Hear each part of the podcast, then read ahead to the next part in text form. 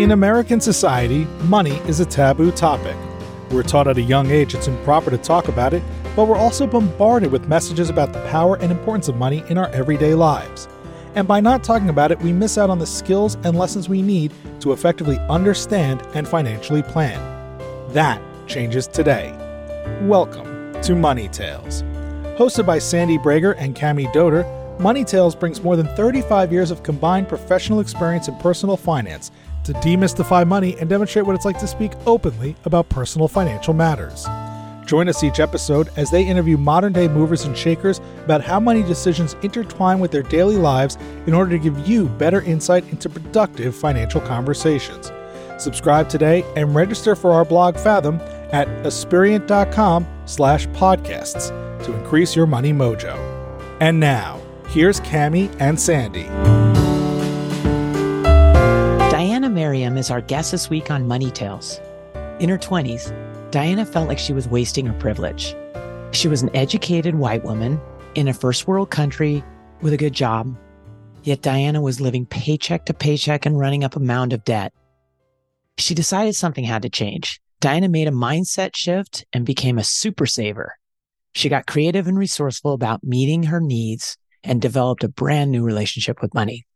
Today, Diania is the founder of the EconoMe Conference, a party about money designed specifically for the financial independence retire early movement, known as FIRE. She's also the host of the popular podcast, Optimal Finance, where she narrates articles from the best personal finance blogs on the planet. Here are three key money topics Diania hits on in this conversation. First, why it's crucial to focus on the gap between income and expenses because that's where you build your wealth. Second, why it's important to deconstruct some of those ingrained beliefs about money from your childhood if they aren't working for you. And third, what it was like to build new money habits that allow her to live below her means.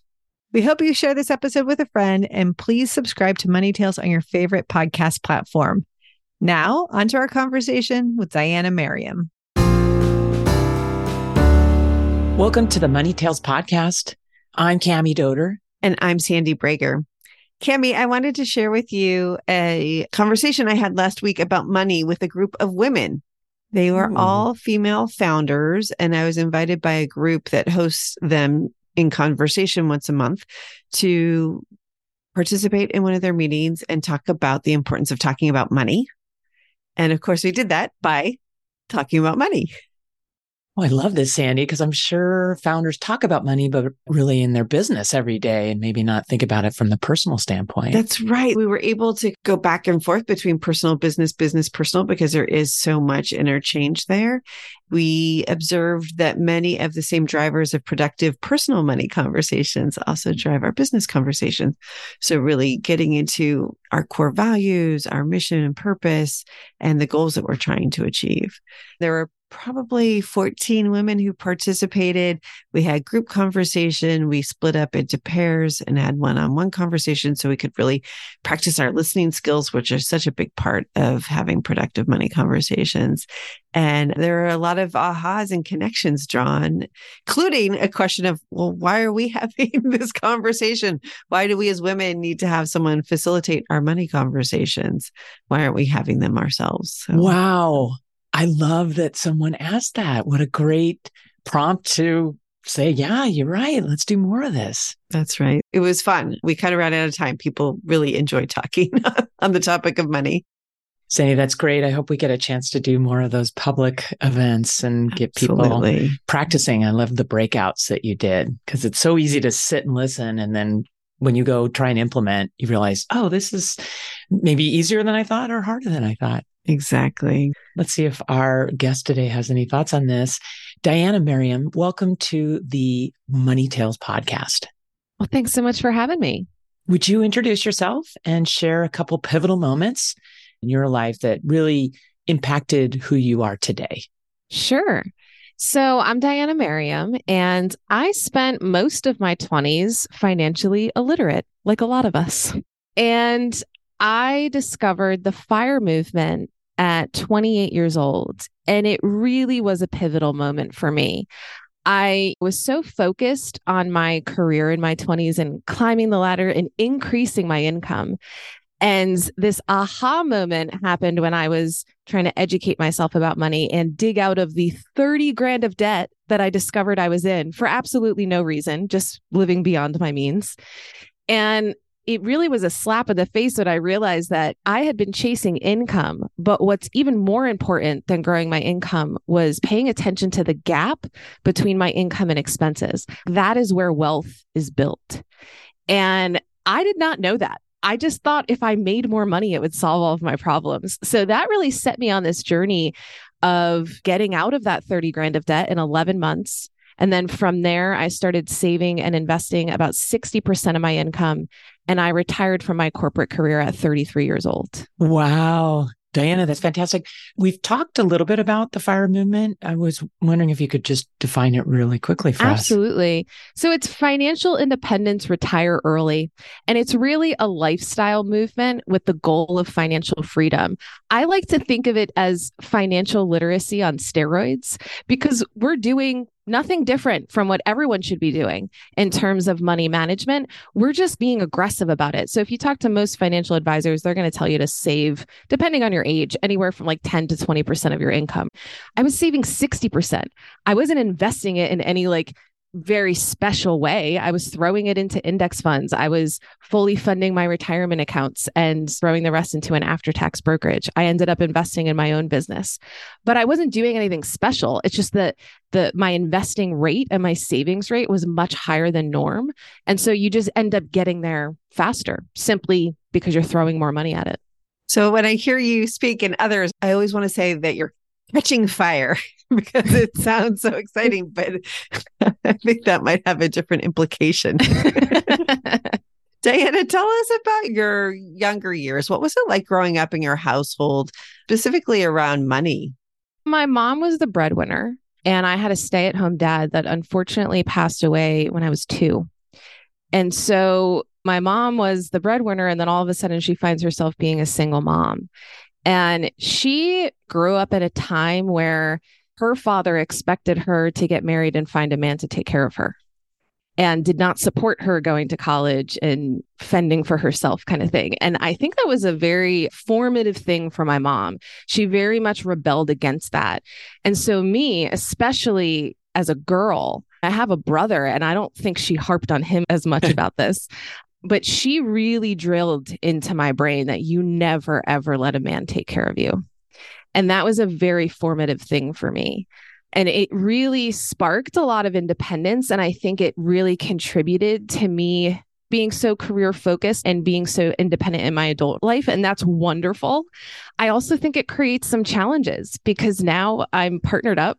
I'm getting married next year. Oh, congratulations. Thank you. I've got to figure out, and I'm still working through it. And it's taking some time to figure out how to deconstruct some of those ingrained beliefs and how they apply to my life now. Because now I'm working on a true partnership. And when I first met my man, my Midwestern gentleman, as I like to call him, I was making twice as much income as him and I had double the assets. And I still have double the assets, but now we've switched roles and he's making twice as much income as me.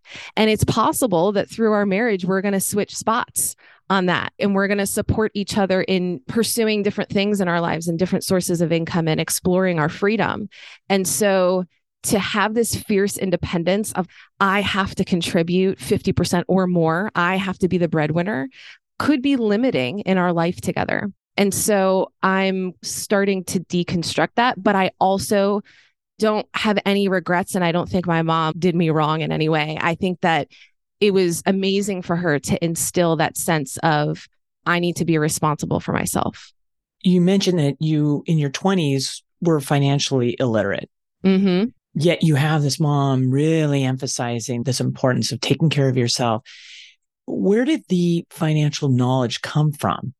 Well, it wasn't from her, unfortunately. She really encouraged me to make money, but she never taught me anything about money management. And I don't know how much, honestly, that she knew herself. I mean, she did obviously have to manage her own money. And we grew up in a very poor town. It was a one square mile Abbott district in New Jersey. So, Abbott district means that most of our funding for the school system came from the state because the property taxes wouldn't be able to pay for it because it was such a low income town.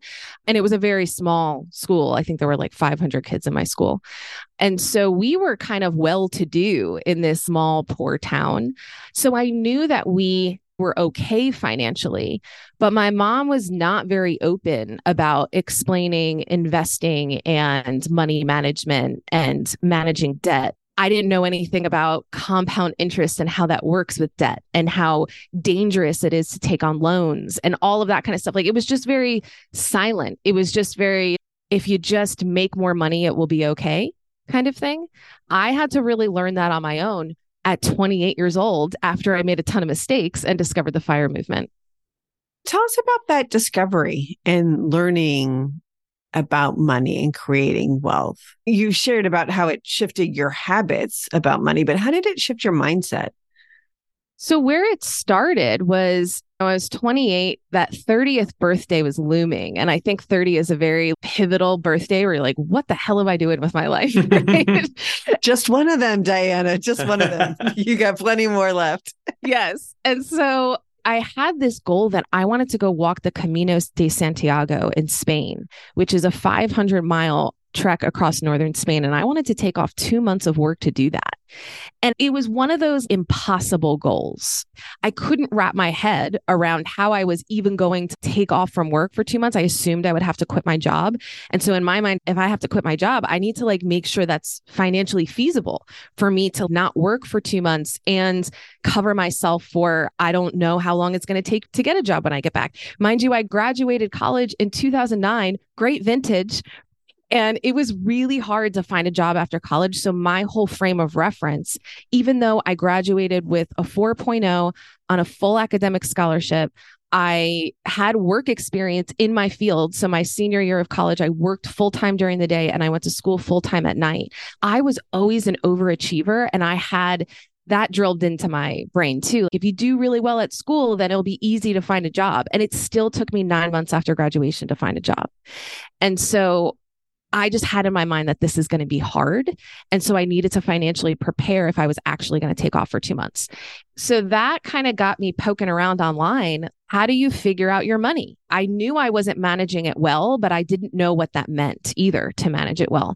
And everything that I found about getting out of debt and coming up with a budget and just the really good pillars of money management, it was all in this tone of struggle this is going to be hard. You got to eat rice and beans. You've got to buckle down and sacrifice. And like the tone of deprivation was very unappealing to me because, mind you, I was living it up in New York City in my 20s. I mean, I was spending two to three thousand dollars a month going out.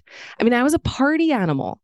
And so I was sowing my wild oats. It was a wonderful time, but I had nothing to show for it. And so when I discovered the fire movement, it didn't have this tone of struggle to it. It had this tone of you are sitting on an amazing opportunity. You are wasting this amazing opportunity. I really felt like I was wasting my privilege because I'm an educated white woman in a first world country and I'm living paycheck to paycheck. This was ridiculous. I was earning a fine income. It wasn't super impressive, but it was fine. It was enough for me to get out of that 30 grand of debt in 11 months and start saving and investing 60% of my income. And so I think that mindset shift was to realize that I am way less disadvantaged than I thought I was. I had an incredible opportunity in front of me and I had the freedom that people dream of. I didn't have any kids. I had all the time in the world to focus on increasing my income. I was single at the time, so I had no man distracting me. I kind of felt like I had the freedom that people dream of and I was wasting it. And so having my eyes open to the opportunity in front of me really motivated me to make some big changes in my life.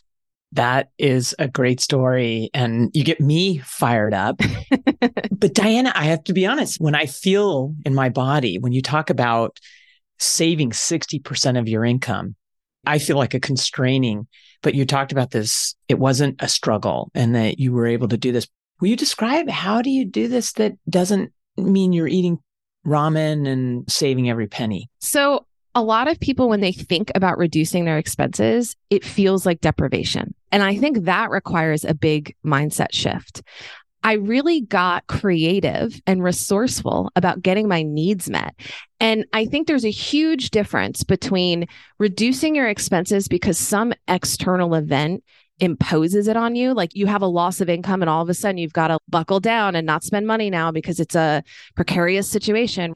It was all self imposed. So it really felt like a grand experiment. And I was really following my curiosity on how do I get my needs met in the most resourceful and creative ways. So I'll give you some examples.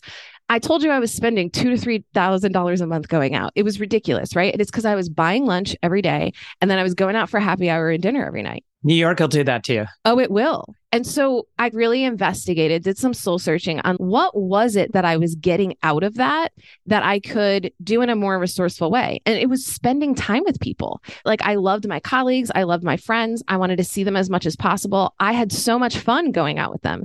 And so what I ended up doing is I made my apartment more fun than a bar. And I learned how to cook for eight people on 30 bucks. And then they would all bring the booze. And I would create these elaborate games that we would play I would spend a lot of time like curating the perfect group of eight people to sit around my dining room table in my tiny little apartment.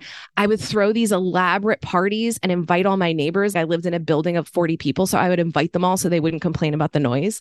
This was me getting my social needs met, but in a much more economical way.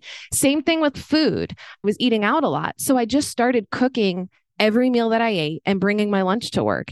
And I think the mindset shift around a lot of people say, Oh, like, I don't want to cook for just me. It feels like such a hardship to have to cook every meal. I had to switch my mindset on that and say, this is a first world problem. The fact that I have access to a grocery store and that I'm physically able and capable to cook my own food should be celebrated. It shouldn't be seen as a hardship. And so I tapped into this level of creativity around cooking. And I got myself to the point to this day, I cook almost every meal that I eat, and my food is better than what I can get in a restaurant. Humble brag. I'm really good cook. And other people get to enjoy it too because I still host dinner parties all the time. I still cook for everyone around me. I still invite all my neighbors over. Another thing is clothing. I've never been that much of a shopper. My thing was really going out, but I was surrounded by women that were way more fashionable than me. So I would host these clothing exchanges where everyone would clear out their closets, come to my house for an afternoon of like mimosas and music, and we would swap clothing. And I would walk away with a closet full of free clothes that were way better than I would ever buy for myself. And so all three of these examples to me are ways that are creative and resourceful in getting my needs met but they actually turned out way better and way way more satisfying than just swiping the credit card on convenience. I had way more fun during those clothing exchanges than i ever did going on amazon and looking for like a new dress. It's not just about reducing your expenses. It's almost like how do you do it in a way that is going to be even more satisfying so that it doesn't feel like deprivation? And then also approaching things with a degree of gratitude. If you are so grateful for the amazing material abundance that you already have, it curbs the desire for more. And that's a hard thing to do in our consumerist culture. But I've found for myself, it's just been game changing and being able to, again, save and invest 60% of my income. And I love all these examples, and you're really bringing this mindset change to life and the creativity you brought to it. Tell us what it was like as you were making these changes and you were beginning to see that credit card bill go down in balance and ultimately wealth being created. I would say in the beginning, I was pretty extreme. I treated getting out of debt like my hair was on fire. And so it was every single dollar was monitored. And I was doing it all manually because I didn't want to automate anything because I wanted to build a level of mindfulness and awareness around my money that I never had before. And so by tracking all of my spending manually, by going into my accounts every two weeks and looking at my money, seeing how it compared to my budget, paying bills or paying towards the debt, every two weeks when I was paid, I would go in and follow. I had a debt reduction calculator that would tell me every month, every two weeks, what I need to pay to what cards and what debt. And I would go in and do it manually. And it really made me hyper focused on my money. Now, as time moved on, I definitely have relaxed a lot more. I don't even budget anymore. I'm even lazy about tracking my spending, but it's because I built the habits where I live way below my means. And so as you grow that gap between your income and your expenses, I feel like the hyper diligence becomes less and less necessary. And now you get to start to relax and feel peace around your money because you've got it in a place where you're not worried about overage charges or missing a payment. When you're not living paycheck to paycheck anymore, you feel a little bit more at ease around it. And now everything's automated. I look at it now in a different way because I've combined finances with my fiance, but that's a different scenario that I'm in. But I will say that I'm much more relaxed about my spending and I don't even do budgeting. Everything's automated. It's totally fine. Diania, before we get into things with your fiance, I'm curious based on what you were just sharing, what is the purpose of your wealth? I think it's to create freedom and options. I think that I don't need more money, I need enough money. And once you solve the issue of money in your life and getting your money right, you can move on to other things. Uh, the questions I used to ask myself when I was figuring this all out is how do I reduce my expenses, increase my income, and grow that gap and invest that gap? And when am I going to reach my FI number? This is what I was hyper focused on when I started this journey. And now I'm asking myself, how do I want to spend my time? Who do I want to spend it with? What do I want to create in the world? I just think that money was such a hyper focus for me for so long. And now it's just a tool. It's just supporting freedom in my life. And I think so many of us want that material abundance that money can bring and will never experience the kind of time abundance, relationship abundance, creativity abundance. That is what can come into your life I think when you're not so focused on the material abundance, I have bought time and space in my life. That is the purpose of my money. And now I work four hours of paid work per week. I just feel like I live a very luxurious lifestyle of freedom because I just don't have to worry about money anymore. That is powerful. Diania, tell us more about your fiance. You mentioned coming into this relationship, having more assets, more income. And then you said it's flipped on the income side. And you project that that will likely go back and forth throughout your life together. Describe how you two communicate around money. I think so. We've been together for five years. I think in early on, it was very much like this is your money and this is my money. Everything was seen so separate. And he also has a 10 year old son. So I get to be a bonus mom to a 10 year old, which is really fun. And so I think we really took things very slow because when there's a kid involved, you want to be sure. And so we didn't move in together until three and a half years. So we've been now living together since the end of 2021. And so during this last year and a half, we have really had to experiment with what makes sense in the level of combining income and combining the way we look at money. And so for me mentally, it's been, especially with us getting married and doing estate planning and talking about prenups and all that kind of stuff, it's like I've always looked at my money as my money. And I've never had to make decisions about money with another person. So that's like a huge learning for me. And now when I think about what we want to do together and the potential of a true partnership where it's not your money and my money, but it's our money. And if we look at it together, it's just the potential for that money grows exponentially. I've now seen the opportunity and it's really exciting to me. I did all of my financial modeling and deciding to quit my job and all of that. That was all based on like me and my dog. And I have this house that I own. So all of my financial planning and modeling was based on those circumstances. And now those circumstances are changing. And so I need to kind of reassess based on it's not just me anymore, it's us. And do you do this together, this reassessment? Yes, we actually use a tool called Monarch Money. It's a relatively new tool that we're using. It's kind of like an elevated version of Mint. And so all of our accounts are in there And we have a joint checking account and a joint brokerage account, but then we each have savings accounts. So one of us is holding long term savings goals, the money for the wedding and that kind of stuff. And then the other is holding the emergency fund. And then we came into the relationship in our 30s. So we already had separate investment accounts and all of that. So those are still all separate aside from the joint brokerage that we opened because it's attached to our joint checking. But we are able to look at it all together in Monarch Money. So it shows us our collective net worth. It shows us where the inflows and outflows are going. And all the credit cards, all the investments, all the savings and checking accounts are in that one spot. And so it makes it easy for us to go in and we each have separate logins. Like it's full transparency. It used to be I was managing the money and then I was presenting it to him. And it's like, no, we both need to have full ownership over this. So we have two separate logins where each one of us can go in at any time and look at what's going on with the money. But we like to sit down collectively once a week and look at what did we spend money on this week? What are we happy about? What are we not happy about? And I'll tell you, the last two months, we feel like we spent too much. And we looked at our spending and we were like, you know what? This is too much. But we just went through a really hard time, a really hard five months, and we spent two months celebrating. In the grand scheme of things, we spent maybe $4,000 more than we wanted to.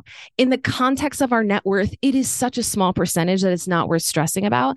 But we talked about it. Being able to watch that spending caused us to talk about it and to process it and say, okay, we're not worried about it because our fixed costs are so low. Our mortgage is $600 a month and we don't have car payments.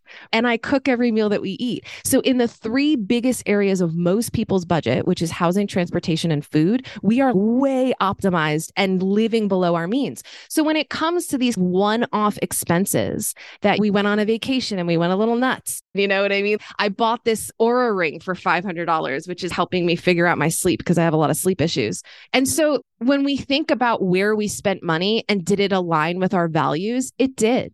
So we don't have to feel bad about it. But we're going to pay closer attention moving forward because we can't be having an extra $4,000 every month.